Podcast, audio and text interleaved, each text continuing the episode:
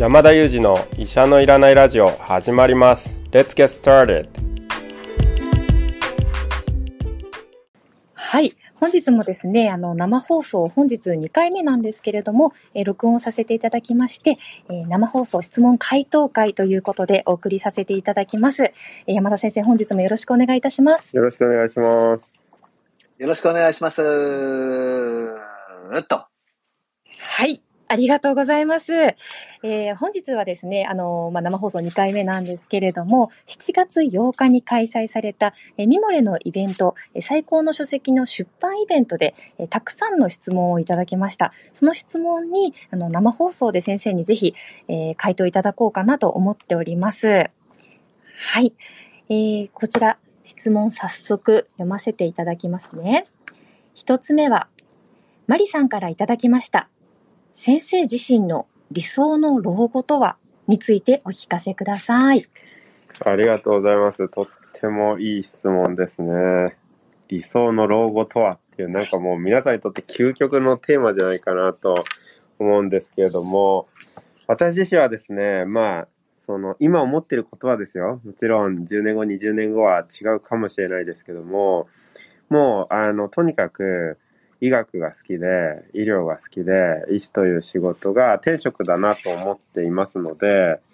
あの、もう基本的には、なんていうか、このままずっと医師として仕事を続けていたいなと、もうそのままずっと突き進んでいきたいなと思っていますし、まあ、生涯ずっと勉強していないたいなと思っていますし、なんなら、なんか老後って、なん、なん、なんだかわからないなというか、老後っていつ自分が老後になったんだろうみたいなことがわかんないまま、あの、最後を迎えたいな、みたいな気持ちでいますので、まあ、今と同じ気持ちでずっと走り続けていたいなという思いしか、まあ今はないですね。はい。なので、まあ、そんな感じで今は思い描い描いてますけども、あの、うすいさん、うすいさんはこう、どんな理想の老後を描いてらっしゃるんですか？びっくりしましたね。結構あの、山田先生からこっちに降ってくるのが早い、早かったですね、今。でもあれですよね、今の話をまとめると、山田先生はやっぱこう、今という瞬間にこう、フォーカスしてるし、すごく今やりがいを持った仕事をしてるので、まあそこにこう集中してたいっていう感じですよね。そうですね、はい。あの、年を取ってからのことを考えて、そのためのすごく準備に時間を使うってことじゃないってことをすごく感じましたね。ああ、そうかもしれませんね。そうですね。でも、うん、同時になんかそれがあの、ね、あの、お仕事がこう、お医者さんとしての健康情報の発信だし、老年医学をやってるから、まあそれが結果として自分の老後にも結びついていくんでしょうね。なるほど。まあ、そうかもしれないですね。まあ、一方でなんか知っていながら自分ではやれていないみたいなこともいっぱいありそうですけどね。医者の不養養生ってやつですね。不養生か。はい。おっしゃる通りです。はい。あの、本当に地中海料理ではなく、ラーメンを食べ続けているみたいなことですよね。うん、僕はあの、まあ、振ってもらったから、自分でどうだろうなって考えると、やっぱこう最高の老後という本に、まあ、関わらせてもらって、まあ、あれを何度も読んだり、読んだ人の感想を聞いたりしてて、すごくあの、考えるようになりましたね。老後ということに関して。はいはい。で、結果として、あの、すごく感じたのは、老後というのは、まあ、あの、字をそのまま受け取ると難しいことなんだけど、年齢ってみんな重ねるもんだから、まあ、ある程度の年齢を重ねる重ねてってどうするかって話だと思うんですよ。はい。で、どうしても、こう、最終的に人間は死ぬんだけれど、その死の前の10年 ?5 年？わかんない。2年かもしれないけど、そういう期間をどう過ごすんだろうかっていう話、まあなんだと思いました。はい、はい、でもその死の直前の何年間をどう過ごしたかって、僕実はそれこそがもう最高のそこを綺麗に、楽しく過ごせたら最高の人生だろうなって言い切れる感じがすごくありますね。うん。なるほど、うん、な。何が言いたいかっていうと、もっと若い段階ですごく輝かしい何かをしたとか、人にはできない達成を何かしたとか、まあわかんない。お金をすごく儲けたとか、いろんなことがあると思うんですけど、それがあっても、こう、最終的に死の直前の何日か、あるいは何年かが、えー自分にとって気持ちよくなかったら、最高じゃないなって思ったんですよね。なるほど。なんか今伺っていて思ったのは、あの、まだ公開されてないので、あれですけれど、某ゲストの方が、あの、なんかすごい高い目標があって、それを達成しても必ずしも幸せに結びついていなくて、幸せは状態だ、みたいなことをおっしゃっていたのをすごく感じましたね。なんかすごい大きな目標とかその達成があっても、必ずしもこう人って幸せになるわけじゃないみたいなことをあの聞いて、あ、そうだなと思いましたけど、なんかそれに通ずるものがあるなと思いました。えそうですよね。やっぱだから、良い人間関係とか、うん自分がやりたいことがあるとか、あるいはそのやりたいことに向かって少しでもいいから何かできているとか、まあそういう状態を持ち続けたいですよね。はいはいはい、はいで、。それを、なんていうか、年、年齢とか関係なく、それは20代、30代でできてる人もいるし、できてない人もきっといるんだと思うんですよ。はいはいはい。で、同じように60代、70代でできてる人もいればできてない人もいるっていう状態だと思うんで、どうやってできるように居続けるかってことはすごく考えるようになりました。なるほど、なるほど。いやー、そうですね。やっぱり伺っていてもう一つ思ったのは、こう、臼井さんの引き出しの、こう、多さと深さみたいなところですよね。いや、今引き出し、引き出し開けてました、僕。いやいや、開けてましたよ。だってやっぱり、こう、僕への質問で、で、こう、まさか臼井さんに振られると思っていなくても、突然振られても、これだけこう、引き出せるっていうところを、やっぱ今、見、見ましたよねうん。目撃しましたよね。そうですね。引き出しね、引き出しは、この開けた後の後片付けができないんですよ。ついついいろんな、いろんな引き出し開けて、物なくしちゃうんですよね。開けっぱなしにしちゃうんですね。いや、そうなんですよ。最近ね、母親の高齢者医療証を僕がなくしたっていう、こあう、疑いの目をみんなに見られてて、ちょっと今さはい探してるんです。保 そしてあの、険証をこの探してるんで、す。はい。この引き出しの中で、あの、よく出てくるお母さんってういう。ん、そうですね。お母さん、本当ですよ。もう、だお母さんの最高の老後を、まあ、どう実現するか。まあ、本人が実現することだし、本人が感じることなんですけど、はいどう実現するかとか、彼女がどう実現してるかっていうのをそばで見てられるっていうのは、まあ、すごく幸せな状態なんじゃないかなって思いますよね。なるほど、なるほど。ああ、ちょっと格好すげすぎたかもしれないけど、まあ、大変なこともいっぱいありますけどね。いやいやいや、でも、あの、すごい興味深いお話で、ここで終わりと思いきや、新雑さんにもやっぱりこの理想の老後質問をアドリブで振ってみようかと思うんですけれども、新雑さんにとって理想の老後っていうのはどんなものなんですか？いやまさか来るとは思わなかったので、全く何も考えておりませんし、あの、皆さんご存知の通り、引き出しは1個ぐらいしかえーございませんので、開けられないんですけれども、でも、あの、先ほど山田先生がおっしゃっていた、ごゲストの方のえー幸せは状態であるっていう話だったりとか、えー老後というふうにね、あの、時間を区切らず、今からその幸せな状態をこう実現していこうという、まあ、時間とか状態とか、心がけて、でそのままうん年齢を物理的に重ねていきたいな、なんて思っております。はい。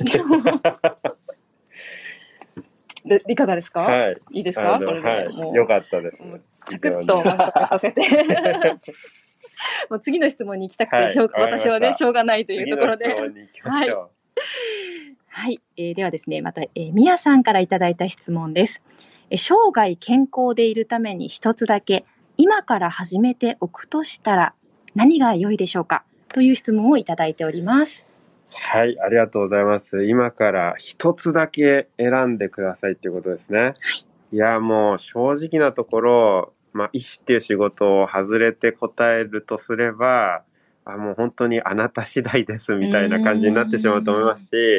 なんかそのみやさんにとって、いや、これは譲れないんだよなみたいなことがあって、でまあ、それを、こう、なんていうか、あんまりこう、邪魔しないもので、何か健康習慣をこう、獲得できるようなことを提案したいなと思うので、まあ、ミヤさんという人物を理解していない分何な、なかなかアドバイス難しいなと思うんですけれども、まあ、じゃあ何かこう健康のためと分かりやすく何か一つ始めようと思ってくださるのであれば、やっぱり、まあ運動ですかね。運動かなと思います。分かりやすくこういろんな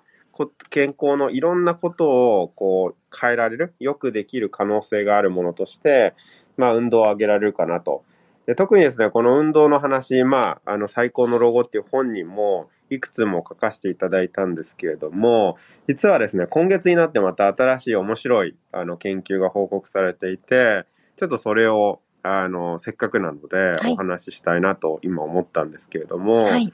あの、まあ、本当にごく最近、この今月に入ってから、あの、報告された研究なんですけれども、まあ、運動をですね、週に大体150分ぐらいやりましょうみたいなことが、まあ、いろんな学会で進められてるんですけども、この150分を、まあ、週の中で、例えば3日とか4日に分割して、例えば50分かける3日間とかですね、30分かける5日間みたいに分割して、なんかもう定期的に、あの、1日おきとか2日おきとか、ないしはもう毎日やるのと、それから、いやいや、なかなかこう平日は忙しくて運動できないよと。まあでも日曜日はなんとかできるよっていう時に、日曜日だけ、まあ何ですかね、例えば私はテニスが好きですっていう方はテニスを2時間半、まあ150分やってます。みたいな人と、どっちが健康にいいんだろうってなんとなく、こう、あ、面白い質問だなと思いません、うん、はい、思います。そして私は、もちろん、こう、毎日ちょっとずつでも運動した方がいいんじゃないかなと思ってしまっておりました。なるほど。まあそうですよね。で、これどっちがいいんだろうみたいな疑問に答えるために、実はあの30万人ぐらいのデータを紐解いてですね、で、この週末だけ、とにかくもう週1回か2回しかやらないみたいな人と、まあ、週4回とか5回とかやってる人たちで、一体、例えば死亡のリスクとか、発がんのリスクとか、本当に違うんだろうかっていうことを、まあ、調べた研究がですね、あの、報告されたんですけども、実際そういうところで見てみるとですね、この週末だけグループの人と、こうこまめに分割する人のグループで差が見られなかったっていうような報告がされていまして、まあ、何が言いたいかというとですね、まあ、とにかく、まあ、運動を始めようって思った時に、このミヤさんが思われた時に、いやいや、でも忙しいから、毎日やれって言っても、わかんないです。子育てもあります、仕事もありますみたいなことで、なかなか毎日時間確保するの難しいんですよ、という方に、いや、でもなんか、例えば週のこの月曜日だけは、子供をなんかこう、行く、なんか託児所とか保育園に預けられるんです。まあ、その日だけ、なんかヨガに行ってますみたいな方にを勇気づけるお話じゃないかなと思っていて、その予定の中でも1週間なんかここだけだったらちょっと開けられるんですっていう方は、その時間をですね、ちょっと運動に当てていただくだけでも、やっぱり健康にポジティブに働く可能性が高いので、まあ、そんな中でこの研究ご紹介させていただいたんですけども、まあ、ちょっとだけでも、やっぱりその時間を作ってやるとすれば、やっぱり健康、あの、運動いいんじゃないかなと思います。いやすごく、あの、面白いですね、今の話はね。みんなこうやるとすると、どうせなら効率よくやりたいとか、効果的にやりたいって思っちゃうんだけど、で、それはそれで間違いではないけど、山先生の話は、0より1でいいんだって話ですよね。はい、そういうことですね。はい。すごくわかりやすいなって思いました。はい、で今ですね、0より1ですよねってあの山田先生の書籍にも書かれていた件について、あの、また質問一ついただいておりますので、こちら最後、回答いただければと思います。みーうーさんからいただきました。えー、運動やるやらないは0よりまずは1でも始めてとのお話に励まされます。ただ別の書籍で、えー、心肺機能向上には適切な負荷が必要で、その指標では1万歩歩いても効果はないと読みました。でも、もっと低レベルでもの、あの、1程度の運動の場合の目的は、機能維持やフレイル予防と考えれば良いのでしょうか？えー、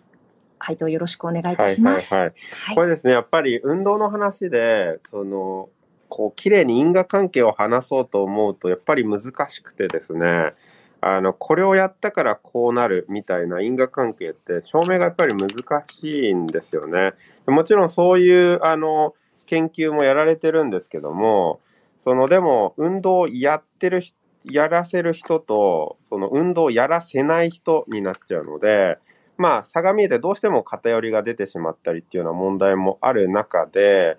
こう、まあ、じゃあ本当に例えば今、1万歩は意味がないあ、心肺機能向上に意味がないみたいなことを言い切られてますけど、本当に言い切れるのかなっていうところもありますし、あの、決してその歩くことは、その心肺機能向上につながらないとはまず言い切れないんじゃないかなっていうのが一つと、うん、もう一つは確かにおっしゃる通りで、仮にその機能が向上していなくても、まあ、その何も使ってなければ衰えていってしまう、例えば筋肉であったり、臓器の機能である中で、それを維持するっていうことは、まあ、十分意味のあることなので、あの、そういう捉え方で、まあ、負荷の軽い運動でもやっていただくっていうことは、まあ、捉え方としてはいい捉え方なんじゃないかなと思いました。